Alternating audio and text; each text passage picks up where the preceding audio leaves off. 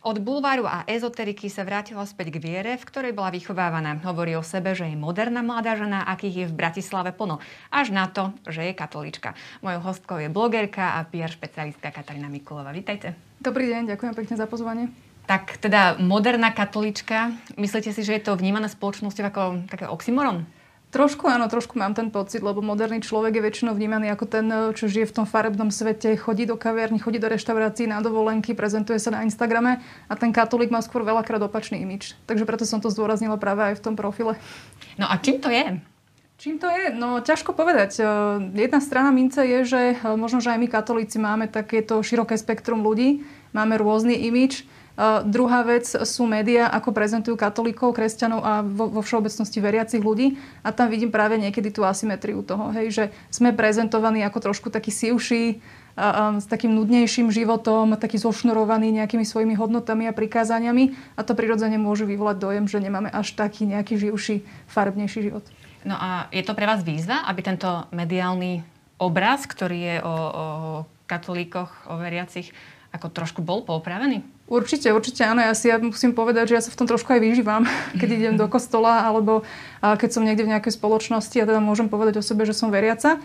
Nie nejako násilne, ale tak mimovoľne, keď to ako unikne do pozornosti, že teda idem do kostola idem sa pomodliť, tak vidím, ako tí ľudia nejako zbystria pozornosť. Takže niekedy to je práve taký iniciačný bod aj na tú, na tú otázku alebo taký dialog, že ty fakt chodíš do kostola, ty si veriaca.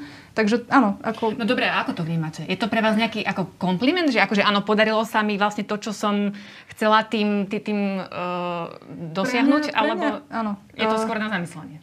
Je to na zamyslenie, keď niekto povie, že nevyzeráš ako veriaca. Hej, to znamená, je to, je to na zamyslenie, že to znamená čo? Že tá veriaca vyzerá nejako inak? Alebo že v čom konkrétne ako nerezonujem ako veriaca osoba?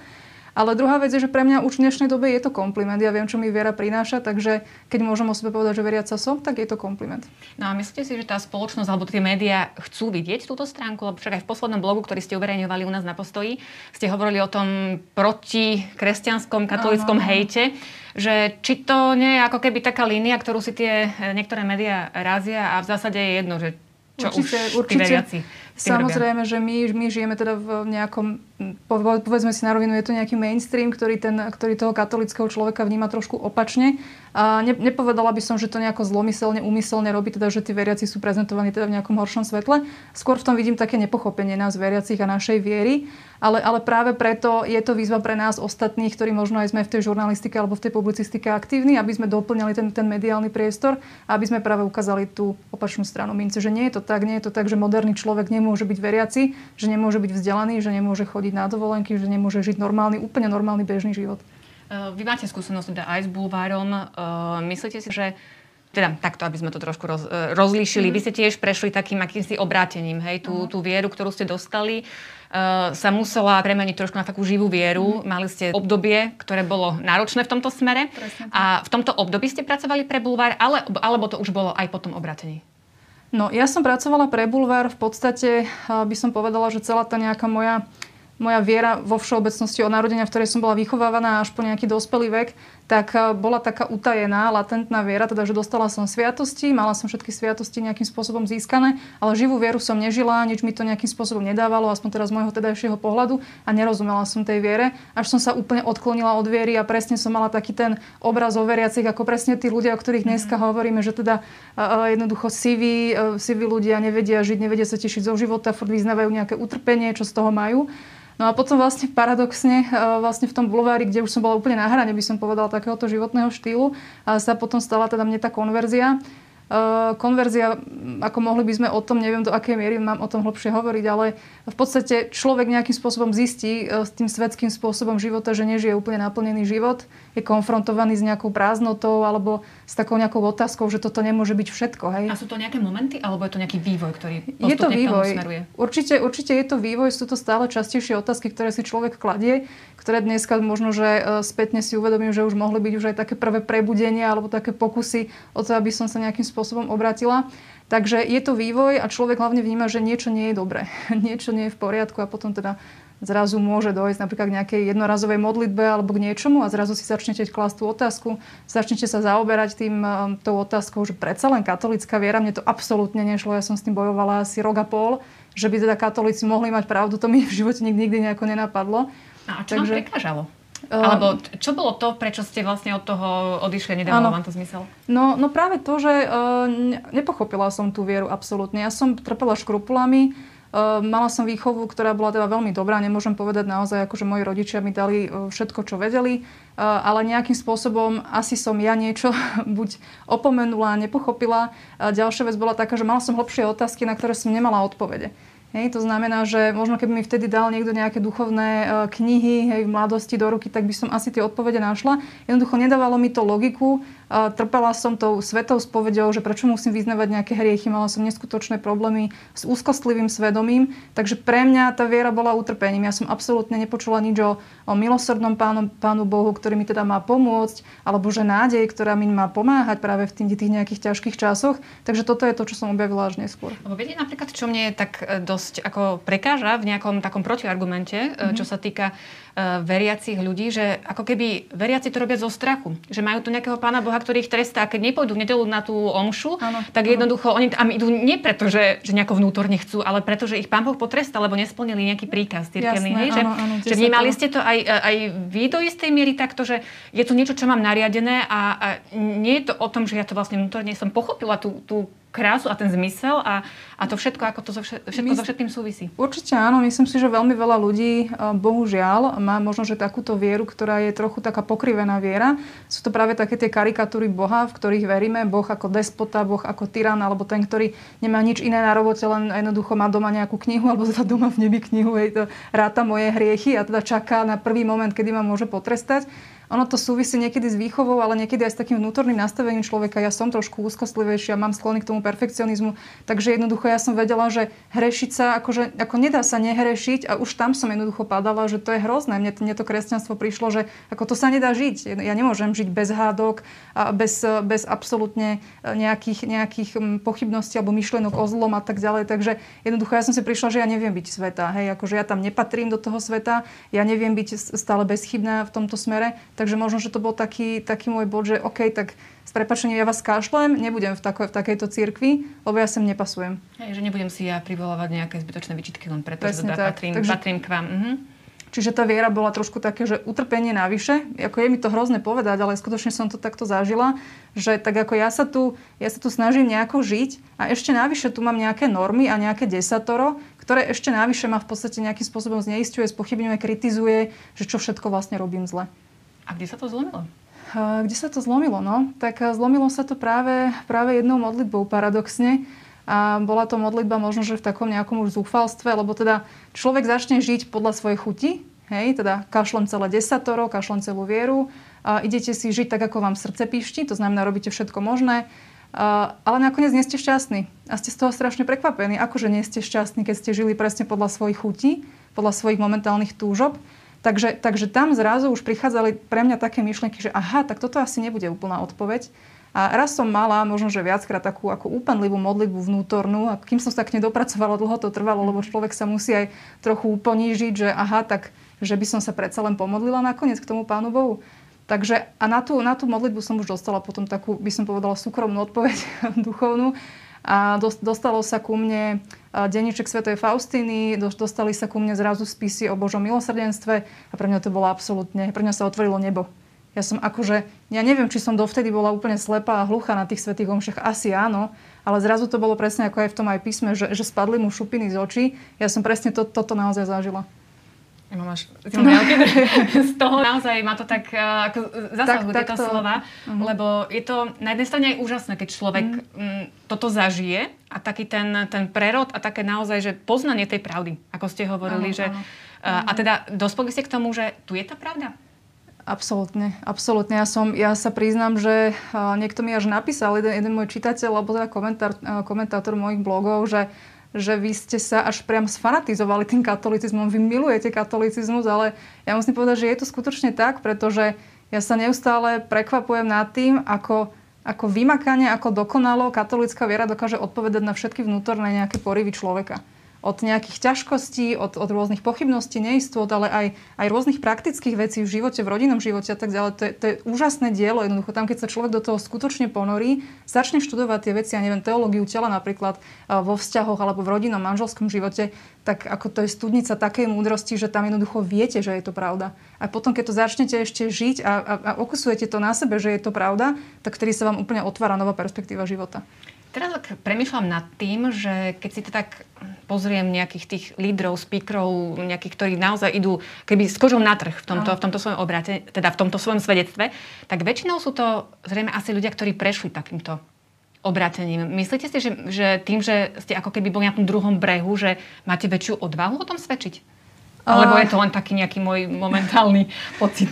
A nie je to ani taká odvaha, ako skôr je to nadšenie. Jednoducho človek je, lebo pre, teraz si predstavte, že žijete, ja neviem, celý život alebo 20 rokov, 30 rokov žijete teda v tme a teraz zrazu sa vám otvorí, otvorí svetlo a vidíte zrazu, ako máte žiť a prináša vám to úplne neuveriteľne plnohodnotnejší život tak je to zrazu neuveriteľné nadšenie, že ja to musím povedať druhým ľuďom. Hej? Takže skôr je to taká nástojčivosť vnútorná, že poznám tých ľudí, vidím tých ľudí, tých mojich kamarátov alebo príbuzných, ja neviem, aj neznámych ľudí, ktorí možno trpia nejakými vecami a tiež by potrebovali toto počuť a potrebovali by to zažiť. Takže skôr z takej spolupatričnosti, že úplne chápem, čím si prechádzate, rozumiem, prečo máte takýto názor na vieru, ale fakt vám chcem povedať, že Není to, není to úplne ako správny pohľad. Keby ste uh, si zvolili práve tú vieru, alebo keby ste sa možno raz pomodlili, ja nikomu ako nevnúcujem teraz katolickú vieru, že musia do kostola hneď a tak ďalej, ale aspoň tá jedna súkromná modlitba, ako skutočne dokáže obratiť uh, život človeka na ruby. Na druhej strane nehrozí tu potom taký ako keby už druhý extrém, že tá evangelizácia kričí ako keby zo všetkého. Potom pri, pri takýchto ľuďoch, obratencoch, ktorí naozaj akože srč, sršia to, tou silou a tou energiou, ktorú zažili. Hej, tak uh, určite to môže byť. Uh, ja sa priznam, že ja som sa trošku ukludnila. ten, ten, ten prvý rok bol možno taký, že si to aj pamätám, že som lezla dokonca aj mojej veriacej rodine uh, na nervy. Takže, takže možno, že ten človek to akože tomu úplne nerozumie, hej, že tak ako ja vám tu chcem povedať a vy tomu nerozumiete. Samozrejme, že aj pre, pre inovercov, pre ateistov, ja neviem pre koho, tak tam sa jednoducho e, prejavujete, že ten človek absolútne sa zbláznil, proste má nejakú psychologickú vadu, mal by sa dať, mal by sa dať vyšetriť, ako bohužiaľ niekedy to tak môže pôsobiť. Takže samozrejme, tam treba sa ukludniť a nejakým spôsobom si racionálne aj nejako nastaviť veci. Ľudia nie sú na jednej lodi s vami, nie sú na jednej vlnovej dĺžke s vami, takže, takže aj tá evangelizácia by mala byť veľmi citlivá, e, krok za krokom a viacej ako nejaké sveté reči, náboženské reči máme presne e, svedčiť svojim vlastným životom, láskavosťou a práve možno tým, že viete bojovať e, ten svoj nejaký životný boj a stále vstávate hore. No a ja sa teraz vrátim do toho obdobia, keď ste takto obrátená pracovali mm. ešte v bulvári. No. Ako to tam, e, nenaražali tie plochy trošku nejako na seba?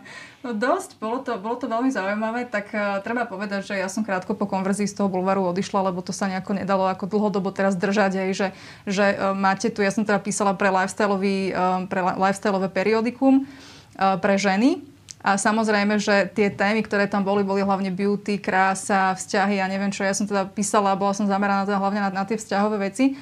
A mala som teda hrozne veľkú tužbu tam napísať aj niečo trošku viacej na hlbinu, lebo viete, nemôžete písať o, o Majsa rada a neviem čo a teraz na druhej strane máte, ako máte schudnúť, na tretej strane jednoducho, ja neviem, zase niečo úplne ako od veci nekonzistentné, že tá žena, keď si to mohla dokopy prečítať, tak z toho mala akurát tak guláš. Takže áno, ja som tu, ako zažívala som ten kontrast, hlavne vnútorný, že veľmi by som tam chcela pretaviť nejakú tému, e, ktorá by teda nejako trošku otvorila to srdce človeka. Aj sa mi to podarilo, samozrejme musela som to odprezentovať na tej redakčnej rade, alebo teda na tej porade takým, v takom nejakom príbuznom šate, alebo teda musela som tomu dať nejaký šat, ktorý bol trošku taký príjemnejší, lifestyleovejší, že áno, toto sa bude dobre čítať.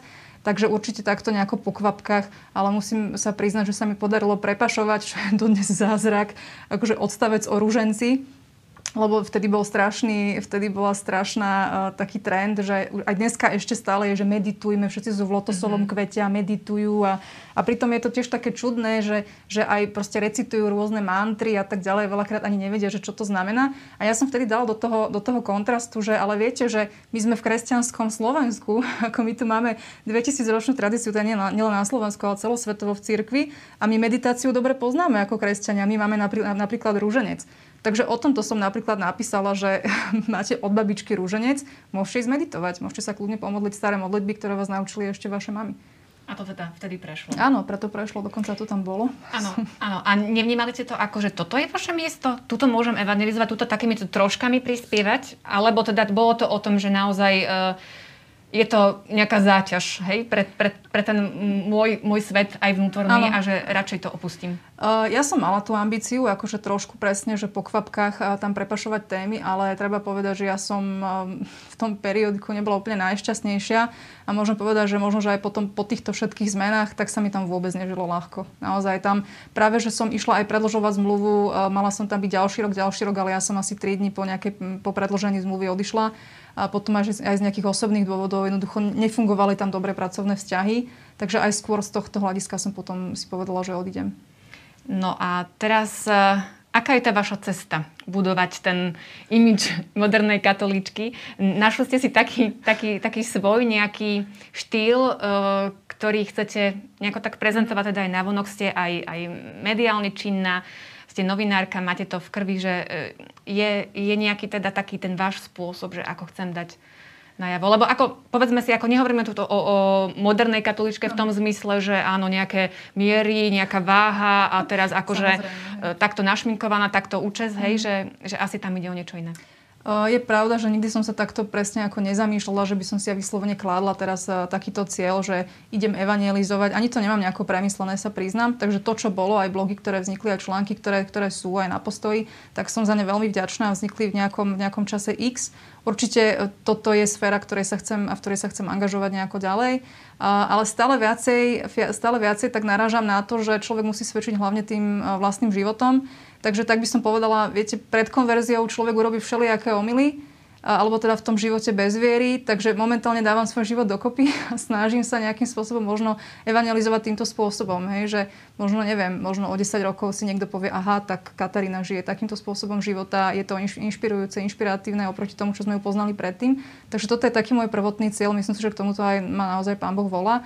A keď pri tom, popri tom vzniknú nejaké texty, tak eh, budú určite výsledkom možno nejakého nového uvedomenia a budem len veľmi rada. Na tej vašej duchovnej ceste, v tom duchovnom mm. dozrievaní, sú nejaké konkrétne veci, ktoré, ktoré ste si tak zobrali do toho svojho bežného života, že mm. áno, toto, z toho to nepoľavím, že je to niečo, čo, čo mňa nejako Naplňa. charakterizuje?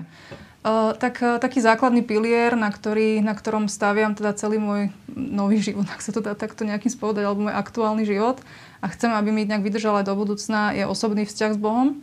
Je naozaj budovanie osobného vzťahu s Bohom. Bo tu si myslím, že aj, aj katolíci, vo všeobecnosti katolíci, ktorí neprežili nejakú konverziu, ale teda boli vychovávaní od kolísky ne, nezažili nejaký odklon, a práve tuto trošku strácame. Si myslím, že, že to nejaká osobná modlitba, osobný život s Bohom, trošku také hlbšie študovanie si vecí viery nám chýba. A práve preto potom niekedy pôsobíme tak nekonzistentne aj na ten ateistický svet. Takže, takže toto je alfa a omega pre mňa. Jednoducho modlitba, budovanie si osobného vzťahu s Bohom a samozrejme ešte život so sviatosťami, čo sme teraz zažili počas pandémie, aké to bolo veľmi ťažké, keď človek nemohol ísť na svetu spoved, na sveté príjmanie. A ja naozaj, keby sa to dalo štatisticky odmerať, ako je človeku oveľa lepšie, keď môže ísť skutočne na tú spoved a na Eucharistiu, to, to sú úplne ako uh, neporovnateľné stavy. Takže to, toto sú také dve veci, ktoré si kladiem na srdce, že chcem v nich zotrvať. Ja som aj videla jedno video, ktoré ste adresovali mladým ľuďom uh, o zasvetení Pane Márii. Áno. Uh, to je tiež možno niečo také, že čo si človek povie, že wow, ako keby možno nejaká taká nadstavba v tom duchovnom živote, hej, že vnímam to aj takto, že mám tu nejakú matku v nebi, mm. ktorá ma akože sprevádza mojim pozemským životom. Mm. Uh, o čo ide? Absolútne. Som veľmi rada, že ste to, že ste to spomenuli, lebo to je, to je to je zásadná vec v mojom živote. Uh, tak uh, my katolíci, teda veľmi, ako veľká vďaka Pánu Bohu, že máme Pánu Máriu, teda, ktorá sa u nás neustále prihovára. Uh, je to zasvetenie uh, m, Páne Márii veľmi radikálne, veľmi fundamentálne. A ako to vnímam ja, tak je to trošku taký katalizátor v duchovnom živote. Mám pocit, že Pána Mária, keď sa jej zasvetíte, tak jednoducho fakt si vás zoberie tak nejak pod patronát a, a začne, začne čistiť váš život, e, začne ho nejakým spôsobom dávať do poriadku. Na prvý pohľad sa môže zdať, že je to také, že človek sa zlakne, hej, tak ako čo to teraz znamená a teraz všetko sa mi začne rúcať v mojom živote, lebo Pán Boh ma chce a povoláva ma neviem kde.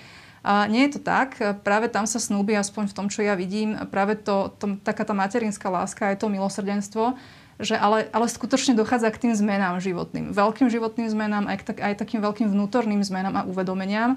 Je to na úrovni vzťahov, na úrovni nejakých uzdravení možno z minulosti. Takže, takže to jednoznačne odporúčam. Ak niekto nemá škapuliar, tak určite, určite sa teraz zasvedí aj pani Marii Škapuliarskej. Ja som do toho naozaj išla takto radikálne už po tej konverzii, ale teda vidím, vidím ako to skutočne prináša ovocie. Mhm. Lebo keď si vás možno niekto pozrie na sociálnych sieťach, veď vlastne je, je to vaša práca, mm. uh, tak uh, možno môže zostať taký zmetený, hej? že na prvý pohľad si to povie, že wow, teda táto žena ako má štýl, hej? Mm a na druhej strane potom si prečíta zrazu status o, o ruženci, o pane Mári, o duchovnej literatúre, o pušných otcoch, mm-hmm. že e, možno niekomu sa to môže byť? Áno, áno, veď a to je, to je presne cieľ, pre ktorý to robím. Ja som veľmi rada, že sa to bije. Ja som veľmi rada, že sa to bije, pretože na prvý pohľad presne môžem znieť, že e, som príčetná, som, som rozumná, mám normálny život, mám normálnu prácu a skutočne normálnym spôsobom žijem, som z mesa a kosti, ale nevylučuje sa to s tým životom zviery. Mm-hmm. Takže, takže trošku to vyžaduje aj takú dávku odvahy a niekedy si hovorím, že aké, či to náhodou nie je kontraproduktívne, že si ma možno pozrieť niekto z práce a teraz si povie, že tá Katarína akože no, mohla by zájsť, ja neviem, na terapiu. Takže môže sa to kľudne stať, ale stále idem do toho rizika, že, že a možno, že aj do takého, do takého nejakého cieľa, že keď sa potom stretnem s tým človekom, tak predsa len si uvedomí, že som normálna. Hej? Takže keď, keď stále bude takto často konfrontovaný, tak potom si povie, aha, tak keď táto osoba je veriaca, tak možno, že na tom predsa len niečo bude na tej viere. Lebo možno aj niektorí uh, veriaci sa cítia ako takí mimozemšťania. Hej? Mm. Že, že zrazu, že ako nemám tu nikoho naokolo, kto možno zmyšľa rovnako ako ja. Vy sa cítite niekedy ako mimozemšťan? Alebo ste si už vytvorili ako keby takú komunitu ľudí, ktorí zmyšľajú podobne a je pre nich atraktívna táto katolická viera takým spôsobom, napríklad ako to prezentujete vy? Mm-hmm. Uh, cítim sa ako mimozemšťan a myslím si, že, myslím si, že to je trošku osud veriacich ľudí navždy. Hej? Že proste my ako nie sme zo sveta, nejakým spôsobom s tým svetom vždy budeme, budeme bojovať a trošku je práve takým osudom aj tá nejaká taká, no, jednoducho cítime sa trošku byť mimozemšťanmi, čo v preklade znamená, že sa cítime byť neúplne možno prijatí týmto svetom alebo teda neúplne byť ako v tom mainstreame. Takže, takže v tomto duchu áno. Na strane druhej mám aj tú komunitu ľudí, ktorá už je, už je veriaca, s ktorými je úplne perfektné komunikovať a teda nemusieť sa byť v nejakých hodnotových otázkach a mať takéto jednoznačné spoločné nasmerovanie. Takže je to aj také obohacujúce. Ale samozrejme e, ten mainstream aj na Slovensku už je trošku taký progresívnejší, liberálnejší. Jednoducho fakt tie kresťanské hodnoty trošku a ja vnímam, že sú na ústupe minimálne v tom mediálnom priestore. Takže aspoň v tomto kontexte na sociálnych sieťach a tak ďalej sa trošku cítim, že idem proti, idem proti prúdu. Na druhej strane, teraz keď tak nad tým uvažujem, že či je to zle byť zase mimozemšťan, hej? Lebo ako naozaj poukazuje sa to na to, na to iné, možno čo, čo, čo vieme priniesť a, a čo tak konfrontovať a možno provokovať po takých troškách, po takých kvapkách. Určite to nie je zlé, pretože ja som presvedčená o tom, že každý človek e, jednoducho nejakým spôsobom sa konfrontuje s tou duchovnou otázkou vo vnútri. E, nemusí to verbalizovať, môže sa navonok tváriť veľmi racionálne, veľmi vzdelane a tak ďalej, ale možno, že kde si niekde vo vnútri e, na, na absolútne na dne dušičky, tam niekde je takáto otázka, s ktorou sa, s ktorou sa konfrontuje, veď konec koncov to robili ľudia aj na, na, naši predkovia, si kládli tú otázku, kto sú, čo sú, na čo sú, to robili aj velikáni minulej doby. Takže si myslím, že aj dnešný človek v tomto nie je nejakým spôsobom odlišný a má tieto vnútorné otázky. Takže o to lepšie, že my do toho vstupujeme, do toho dialogu a vieme sa prezentovať, ako že my tie otázky tiež máme, ale máme na ne aj tie odpovede. Hej? Takže, takže v tomto duchu si myslím, že mimozemšťan, mimozemšťanom sa môže byť každý sa môže cítiť byť každý a je dobré, že my s tým práve vyrukujeme občas, decentne a v správnej podobe a potom môžeme ponúknuť aj tie odpovede sú pre vás nejaké také otázky, ktoré vás trápia? Možno v rámci církvy, že čo by sa možno mohlo inak prezentovať, mm. možno nejako, aby, aby tú krásu, čo ste si zamilovali mm. v katolíckej náuke, mm. ako aby, aby bola správne chápaná. Tak, eh, tak vždy ma trošku trápi, ale už som si tak uvedomila, eh, že asi, asi je to nevyhnutnosť. Jednoducho hriech je všade, je aj v cirkvi. Takže to, že sme konfrontovaní so zlom alebo nejakým spôsobom so sklamaním, e, či už, ja neviem, niekde vo farnosti, v spoločenstve a tak ďalej, je asi nevyhnutnosťou. Jednoducho s tým sa stretneme. Hej, katolický svet nie je svet bezchybných, nie je to svet ľudí, ktorí, ktorí nemajú hriechy. Práve naopak my ich máme. Možno, že ten boj je niekedy o to intenzívnejší, že, že chceme prinášať nejaké dobro e, medzi druhých. Takže možno čo ma trápi je, že niekedy sa necháme tak hlúpo strhnúť nejakými malichernými bojmi aj vo vnútri cirkvi. Teraz e, sú tiež rozličné boje vo vnútri cirkvi. Nebudem ani zbytočne menovať, o ktoré témy ide. Ale, ale mám taký pocit, že niekedy stačí iba povedať, že OK, toto je zlé, otcovia biskupovia sa, tak otcovia biskupy sa k tomu takto a takto vyjadrujú, nejakým spôsobom to prijať, ale potom už sa poďme zaoberať nejakými inými témami, alebo skôr sa zaoberať ako na, na ten úmysel, prečo tu sme. Hej, my sme tu pre tých druhých ľudí, sme tu pre tých inovercov, ako my katolíci by sme mali byť skutočne inšpiráciou pre tých druhých. Takže namiesto toho, aby sme možno bojovali stále medzi sebou, a, bavili sa na nejaké ako veľmi hlboké duchovné témy. Áno, treba to, ale iba do istej miery. Od istej miery nás to už rozdeluje a zbytočne nám to trošku kradne pozornosť tým smerom, ktorú by sme ju vlastne mali venovať tým druhým možno niekedy, keď je človek v práci alebo, alebo nejakým spôsobom sa baví, ja neviem, s ľuďmi príbuznými, s rodinou, lebo nie, nie každý má rodinu, že všetci sú veriaci, môžete mať príbuzných v rodine, ktorí nie sú veriaci a tak ďalej, tak rovno pri tom rodinnom obede ako nemusia sa vždycky, vždycky práve komunikovať tie rozdeľujúce témy. Môžeme sa baviť o tom normálne ako ľudia, že o našich problémoch a poďme si to osvetliť každý z toho svojho pohľadu. Ja neviem, niekto môže mať problémy doma s manželom, s rodinou, môže mať problémy s dcerou, ktorá trpí, ja neviem, na nejaké emocionálne poruchy. Poďme sa baviť o tomto, čo katolická viera vie nejakým spôsobom priniesť. Má úžasné bohatstvo, napríklad práve tých otcov, pušných otcov cirkvi, ktorí vedia bojovať s neresťami, vedia bojovať so smútkom, s hnevom, so žiarlivosťou. Katolíci môžu priniesť veľmi veľa do takéhoto dialogu. Ja vám veľmi pekne ďakujem za rozhovor a prajem teda, aby ste aj vy priniesli ešte veľa takého svetla, takej nádeje, takého pokoja možno do týchto tém, ktoré rozdeľujú spoločnosť, aby si tak našli a naplnili svoje poslanie. Ďakujem veľmi pekne za pozvanie a budem sa snažiť.